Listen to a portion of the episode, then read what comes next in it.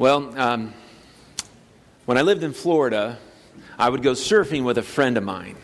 He's a great surfer, and me, not so much. Uh, when surfing, his goal is to catch a great wave. Mine is just to not get eaten by a shark. And one day, as we sat on our surfboards uh, floating in the Atlantic Ocean, we started talking about the waves that were rolling in. We wondered out loud if they were good waves or bad waves. I was usually wrong, and it was always so frustrating. We were looking at the same water, but he saw something that I didn't see. And that's because time after time, he grabbed a surfboard and his wetsuit and got in the water. It made him a competent surfer. The great competency, great expertise, always includes the gift of perception to see what other people don't see, even though we're looking at the same thing. And this is how it was with Jesus. You could say Jesus was the master at human relationships. It's why he was so good at reaching the lost and the broken and the marginalized in his world. When Jesus looked at someone, he saw something different. He didn't see a tax collector or a leper or a prostitute. I just lost my mic. That's weird. It says I got to, oh, there we go. We're back. So Jesus didn't see a leper or a prostitute or a tax collector. He saw a, a child of God, the image of God, the imago Dei. And just like my friend who became a competent surfer by getting in the water and surfing, Jesus is calling us to be competent disciples by getting in the community and serving. We're on a mission in our everyday lives, and when we do that, we put on the eyes of Jesus and we see what Jesus sees. And we're going to explore what that can look like for you and for me. Now, oddly enough, Jesus says something that seemingly contradicts what I just said. On the surface, they aren't warm and compassionate words, but when you look much deeper, they reveal a lot about our human tendencies and what we should do about it. And Jesus is giving us some instruction on how to view and interact with our neighbors. Jesus says, do not give what is holy to dogs. And do not throw your pearls before swine, or they will trample them underfoot and turn and maul you. So, in this passage, we see some people are dogs and swine, some people are evil. And these evil dogs, these piggy people, can't appreciate what is sacred and holy. It's like they have some kind of a spiritual dysfunction. Now, you on the other hand, you have pearls. These beautiful pearls of wisdom, pearls of truth, pearls of deeds, pearls that can help people if they would only receive them. But they're just kind of spiritual slackers, kind of like people of other religions or atheists. So you shouldn't waste your time on those people. They are not worthy. That's what Jesus is saying, right? This passage actually comes from the greatest sermon ever preached, the Sermon on the Mount. But this teaching doesn't seem real Jesus y, does it?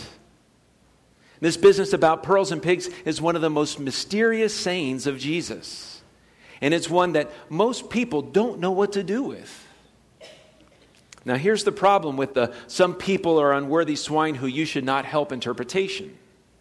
According to the Bible, quite often, who is in the sinful, wicked, fallen, broken, we all like sheep have gone astray, messed up people category?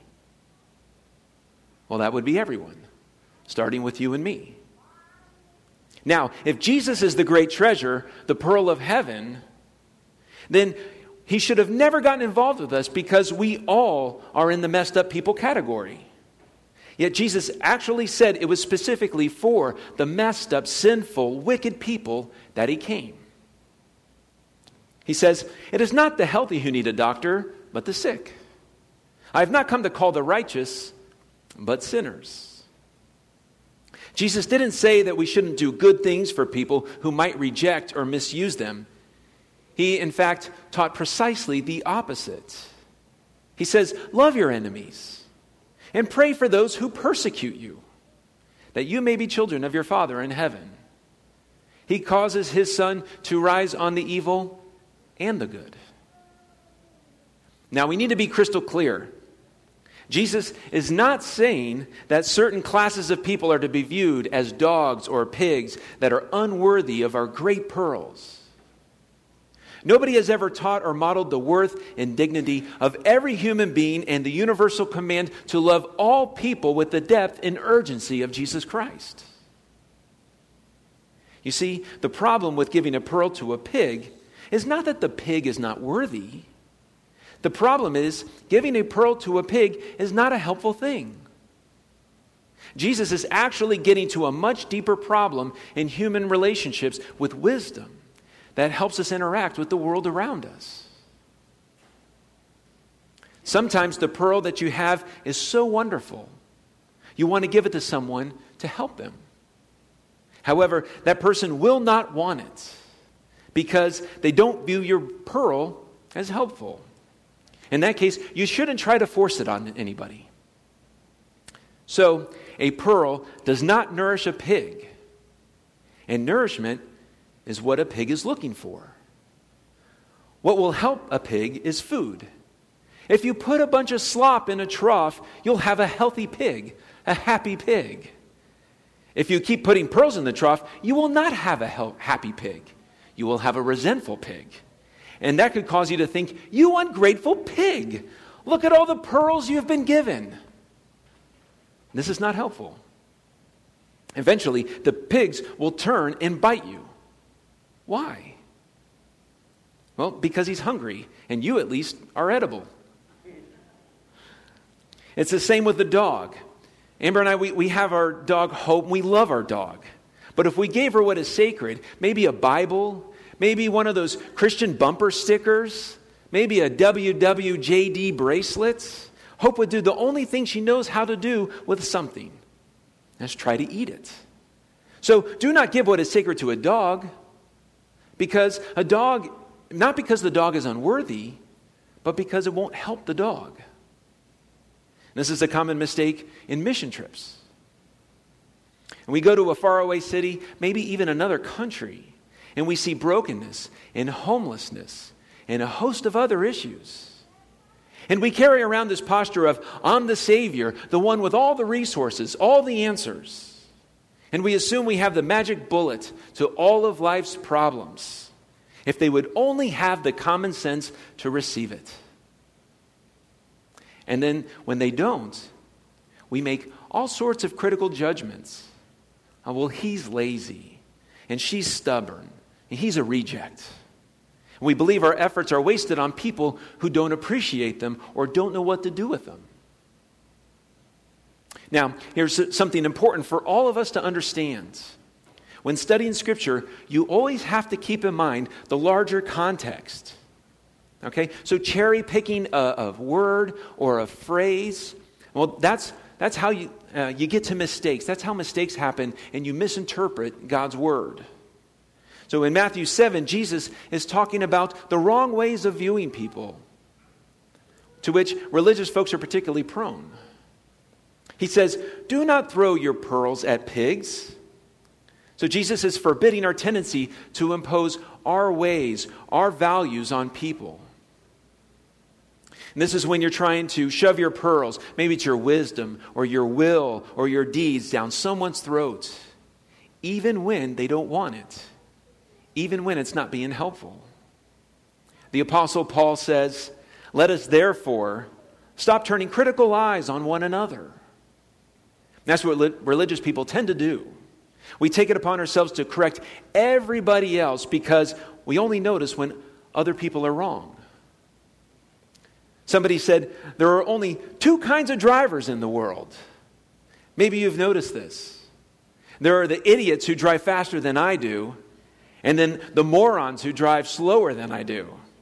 Look at that idiot going so fast. He's going to kill someone. You moron, get out of my way. If you look for flaws, you will find flaws.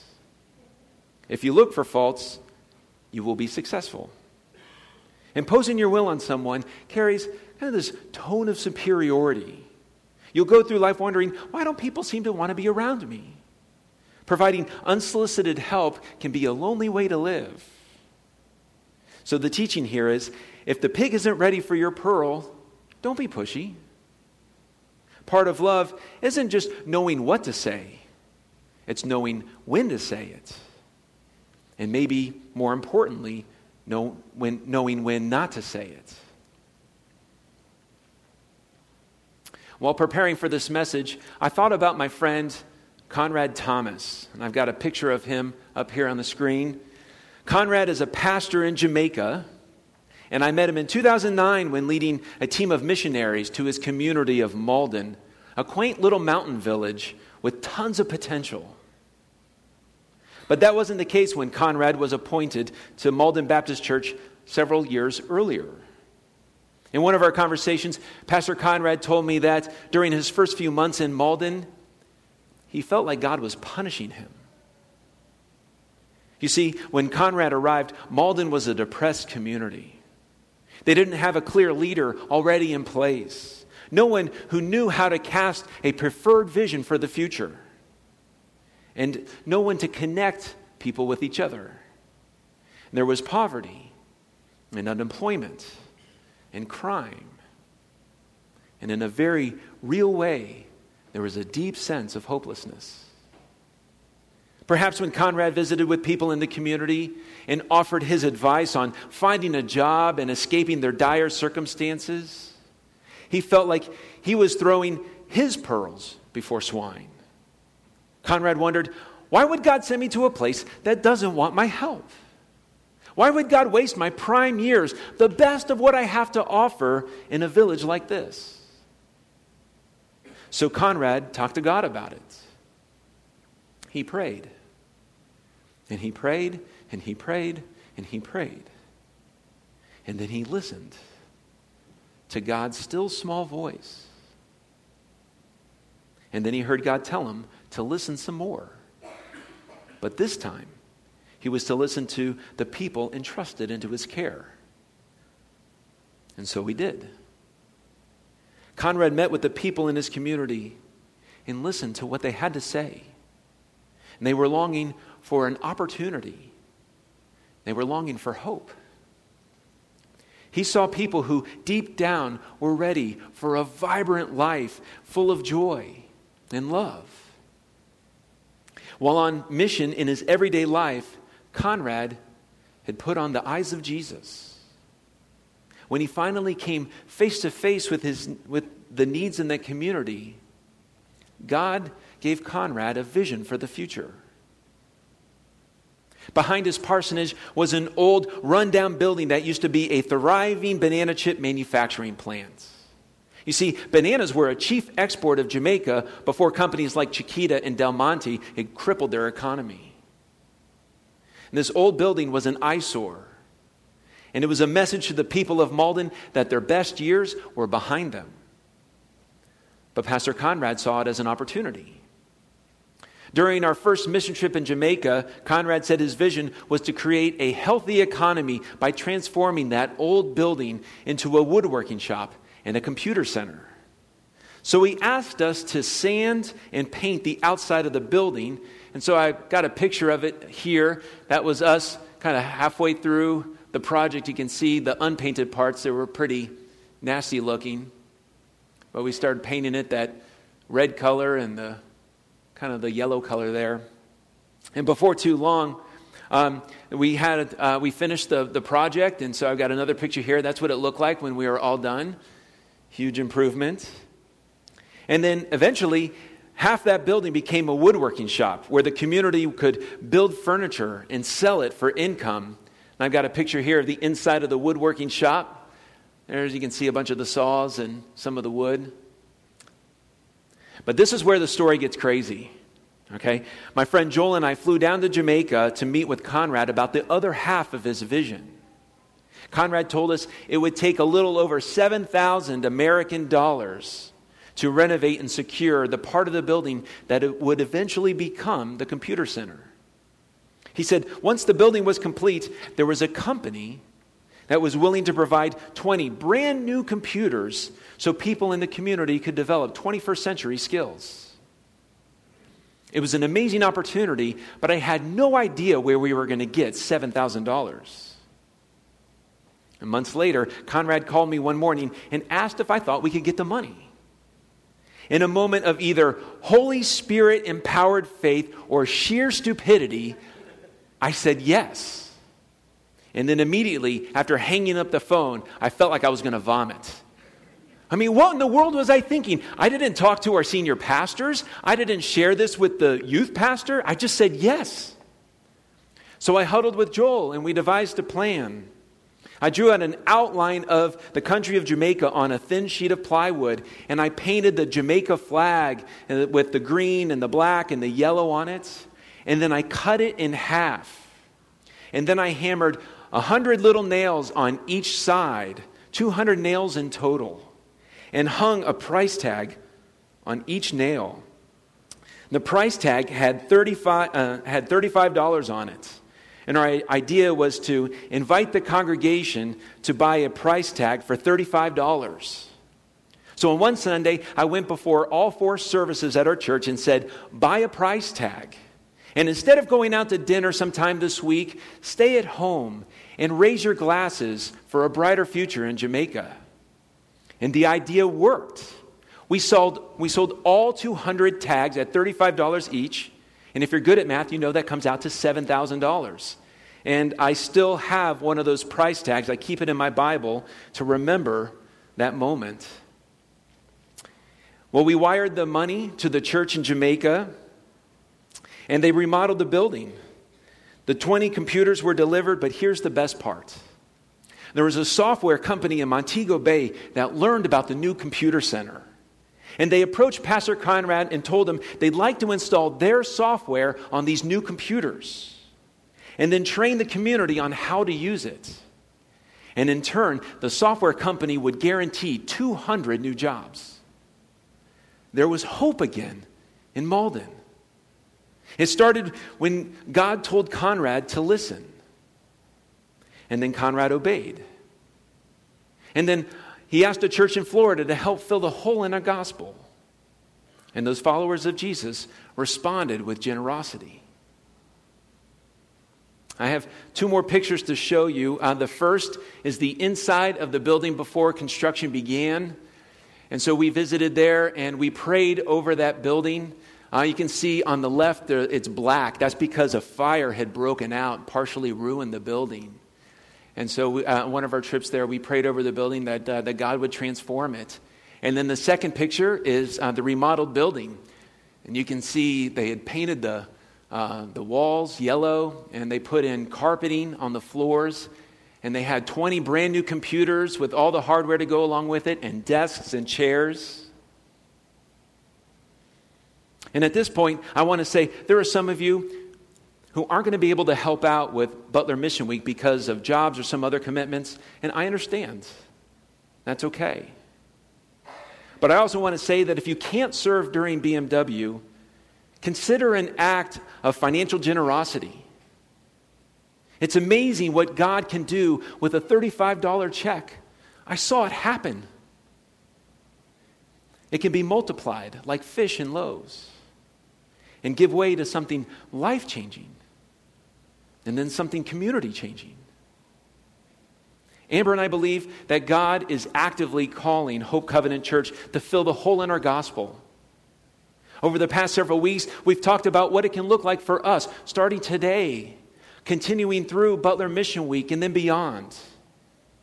If Hope Covenant is going to fill the hole in our gospel, the hole in our church, we have to begin by listening to people and looking at people people who are sick, people who are broken, not with a critical eye, but seeing them the way that Jesus sees them as people worthy of God's redemptive power. I want to end our time today with one more story about what can happen when you stop looking with a critical eye and when you stop trying to force your wonderful pearls on other people. It's a fictional story, it's written long ago, and I'm going to share it with you, and then I'm going to tell you the story that's behind the story. It's a story about a fifth grade teacher named Mrs. Thompson and a fifth grade boy that she did not like. His name was Teddy Stallard. Teddy did not play well with other children, and his clothes were kind of a mess. He was just unpleasant to be around, uh, disruptive and uncooperative.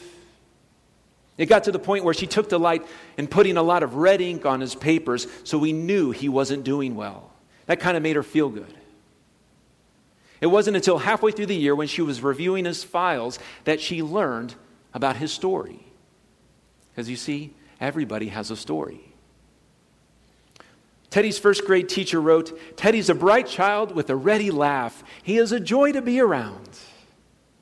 His second grade teacher wrote Teddy's an excellent student, well liked by his classmates, but he is troubled because his mother is very ill. Life at home must be a struggle. His third grade teacher wrote Teddy's mother's death has been hard on him. He tries to do his best, but his father doesn't show much interest. Teddy's fourth grade teacher wrote Teddy is withdrawn and doesn't show much, much interest in school. By now, Mrs. Thompson realized the problem and she was ashamed of herself. She felt even worse when her students brought Christmas presents wrapped in beautiful ribbons and bright, shiny paper, except for Teddy's. Teddy brought her a present, but it was quite clumsily wrapped in heavy brown paper that he got from ripping up an old grocery bag. Mrs. Thompson was quite careful to open it in the middle of the other presents. Some of the children started to laugh when she found an old rhinestone bracelet with some stones missing and a bottle of, that was about one quarter full of some cheap perfume. She stifled the children's laughter when she exclaimed how pretty the bracelet was, putting it on and then dabbing some of the perfume on her wrist. Teddy Stallard stayed after school that day just long enough to say, Mrs. Thompson, today you smell just like my mom used to. And that bracelet looked really pretty on your wrist. After the children left, she cried for half an hour. On that very day, she quit teaching reading, writing, and arithmetic, and she began teaching students. Mrs. Thompson paid particular attention to Teddy. As she worked with him, as she saw something good in him, his mind seemed to come alive. The more she encouraged him, the more she believed in him the faster he responded. By the end of the year, Teddy had become one of the smartest children in that class. Six years later, she got a note from Teddy.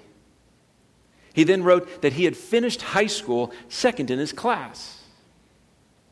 Four years after that, she got another letter saying that while things had been tough at times, he would soon graduate from college with highest honors. Then four more years passed, and eventually, another letter came. This time, the letter was signed Theodore F. Stallard, MD. He told her he had met a girl, and he told her he was getting married. He asked her if she would come and sit in the place of the mother of the groom. She did. She wore that old bracelet and she wore the perfume he gave her. When he thanked her for being the best teacher he ever had, she told him that he had it all wrong. He was the one who taught her. And that story was written by a woman named Elizabeth Ballard. She said it was triggered by two real life events. Once was a time when she'd been teaching Sunday school because she's a follower of Jesus. The same Jesus who said, Don't cast your pearls before swine. She was teaching, and a grubby little boy had given her a rhinestone bracelet and a bottle of cheap perfume. That moment reminded her of when she was a little girl. And she grew up in a family that was very poor. She had no money, so she brought her teacher a gift of pecans from a tree in their yard. All the other students started to laugh. Her teacher stopped them. Her teacher saved her by saying that she was going to make a fruitcake, and this was just what she needed. Now, of course, she wasn't really going to make a fruitcake because nobody intentionally makes a fruitcake. I mean, fruitcakes just happen, kind of like accidents and earthquakes.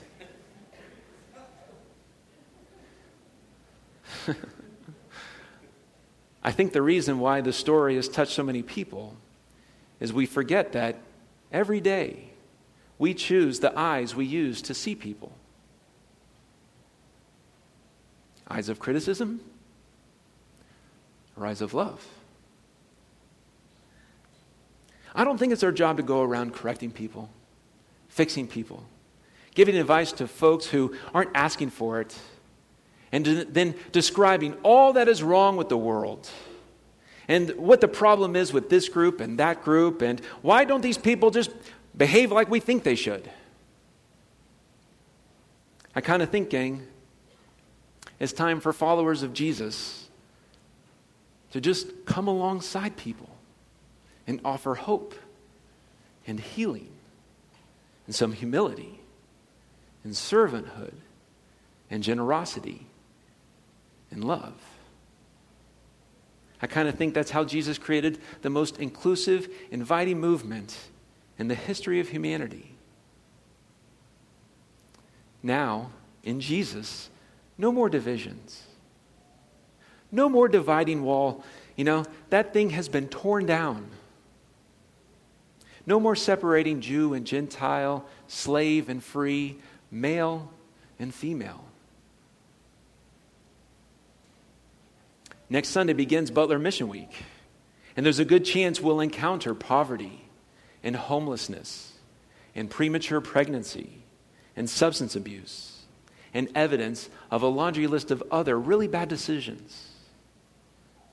And the worst thing that we could do as the church, as followers of Jesus, is to greet those people with a critical eye.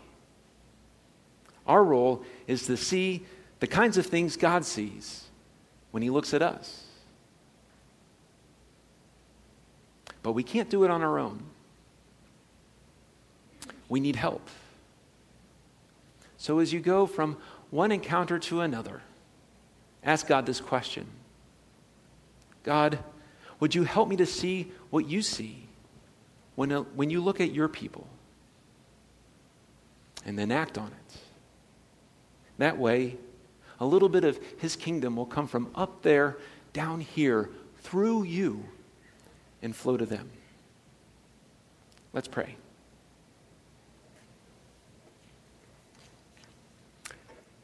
O oh, gracious God, creator and sustainer of life, you have a magnificent vision for our lives. And you've called us into something bigger than ourselves. We are the salt seasoning that brings out the God flavors of this earth. You have placed us on top of a hill to shine your goodness and love.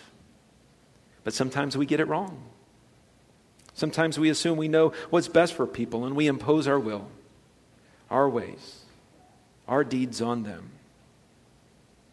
And when they don't respond the way we think they should, we cast a critical eye. So we ask God that you would help us with that. Would you help give us eyes to see what Jesus sees?